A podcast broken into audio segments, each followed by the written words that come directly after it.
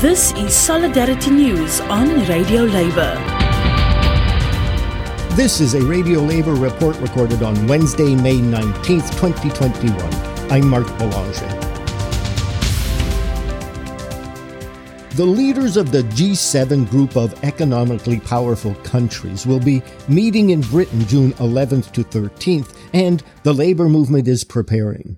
The L7 is the group of labor leaders from the G7 countries. It recently held a two-day online conference to discuss its demands for the G7 leaders. In this, the second of a two-part series, Pierre Habbard summarizes some of the discussions which took place. Mr. Habbard is the General Secretary of the Trade Union Advisory Committee to the OECD. The committee operates under its acronym TUAC. Here's Mr. Habbard we agree we need to build back better, but build back better for what? We need to bring a bit of perspective here. We're not starting from zero. There is 10 years of erosion of labor market institutions. There's erosion of, workers' power, of the power of trade unions, and erosion of bargaining power. This is something international organization, the G7, to address, and from there to take action. This is also a perhaps a zero sum game between the erosion of workers' power and the fact of the matter, which is increasing risk for political capture by corporation in the context of increasing corporate concentration. We are in a world where there is a whole chunk of the economy which is growing in power, economic power, financial power, political power, and which is waving on the digitalization wave. The issue here is not only economic, it is also an issue of democracy. There is always this question of what is the role of the G7? The G7 forum can be a force for good to build, to support multilateralism, which has been under severe pressure of, over the last four years.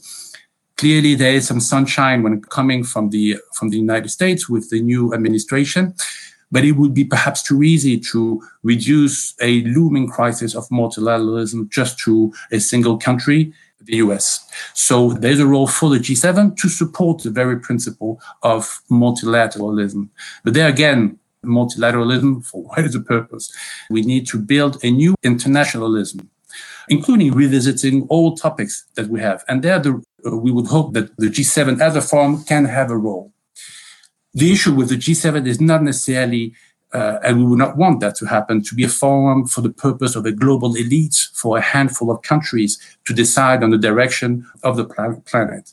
The role of the G7 can be, on the other hand, to be a force for good, a forum that can trigger change, positive change, building on the like-mindedness of the countries that form uh, this group. We saw it in 2015 with the German presidency of the G7, which will take over the presidency next year when it comes to responsible business conduct. We saw it in 2017 with the Italian presidency, which brought back the discussion on the future of work.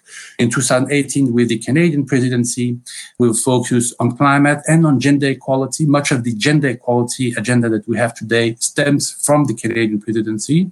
And in 2019, to some extent, with uh, the French presidency, which uh, brought a term, a concept at the level of the G7. It's called social dialogue, tripartism. Also, a, a broad discussion on inequalities. There will be a summit, a head of state summit of the G7 on the 11th and 13th of June under the British presidency. Uh, let's hope for the best again for a G7 that can create positive dynamics, trigger change, and which can then be used and be exploited, enhanced in other forums.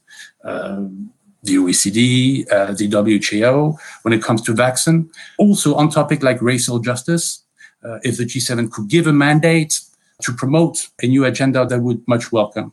But last but not least, there is this bread and butter issue matter for us, uh, the labor movement, uh, which is build back better, yes. Build back labor market institutions better, yes, for sure. And that's it. International labor news you can use. You can find our features and daily newscasts at radiolabor.net. Follow us on Twitter at radiolabor. I'm Mark Boulanger. Thank you for listening. And remember, it's all about global solidarity.